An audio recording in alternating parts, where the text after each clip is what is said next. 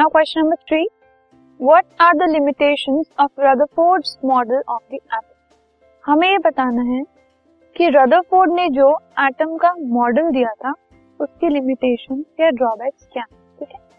तो जो major limitation है इस मॉडल की, वो थी its inability to explain the stability of atom ठीक है? जो रदरफोर्ड का मॉडल था, उसमें ये नहीं बताया गया कि एटम स्टेबल क्यों होता है। अकॉर्डिंग टू दैट मॉडल उस मॉडल में ये कहा गया, जो नेगेटिवली चार्ज पार्टिकल्स होते हैं, वो रिवॉल्व करते हैं न्यूक्लियस के अराउंड ठीक है? जो कि पॉजिटिवली चार्ज होता है, ठीक है? और वो जो नेगेटिवली चार्ज पार्टिकल्स हैं, वो सर्कुलर पार्ट में मूव करते हैं न्यूक्लियस के बाहर। अब, जब भी कोई मोशन होता है, या फिर अगर हम इस सर्कुलर मोशन की बात कर रहे हैं तो जो डायरेक्शन है इलेक्ट्रॉन की वो बार बार चेंज होती है सर्कुलर मोशन में तो जो डायरेक्शन है वो कंटिन्यूएशन में चेंज होती रहती है।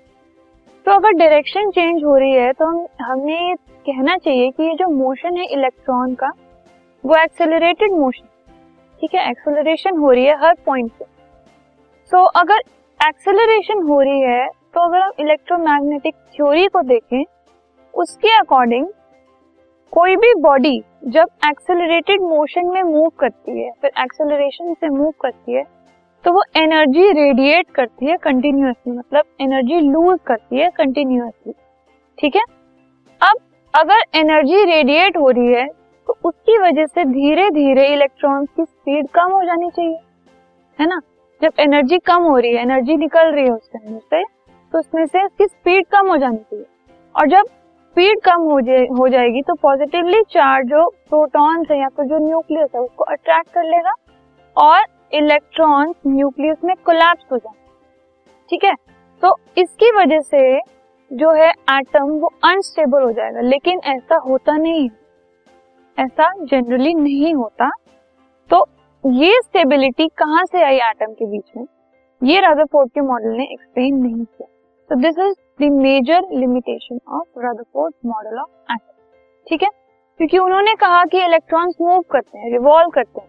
तो रिवॉल्व कर रहे हैं तो एनर्जी रेडिएट कर रहे हैं। अब इसकी वजह से तो इलेक्ट्रॉन्स को न्यूक्लियस में कोलैप्स हो जाना चाहिए। लेकिन ऐसा होता नहीं तो वाई इज़ इट सो ऐसा क्यों नहीं होता? क्यों एटम स्टेबल होता है? ये इसमें उन्होंने आंसर इसका नहीं दिया। This is the limitation this podcast is brought you by Hubhopper Shiksha Abhiyan अगर आपको ये पॉडकास्ट पसंद आया तो प्लीज़ लाइक शेयर और सब्सक्राइब करें और वीडियो क्लासेस के लिए शिक्षा अभियान के यूट्यूब चैनल पर जाएँ।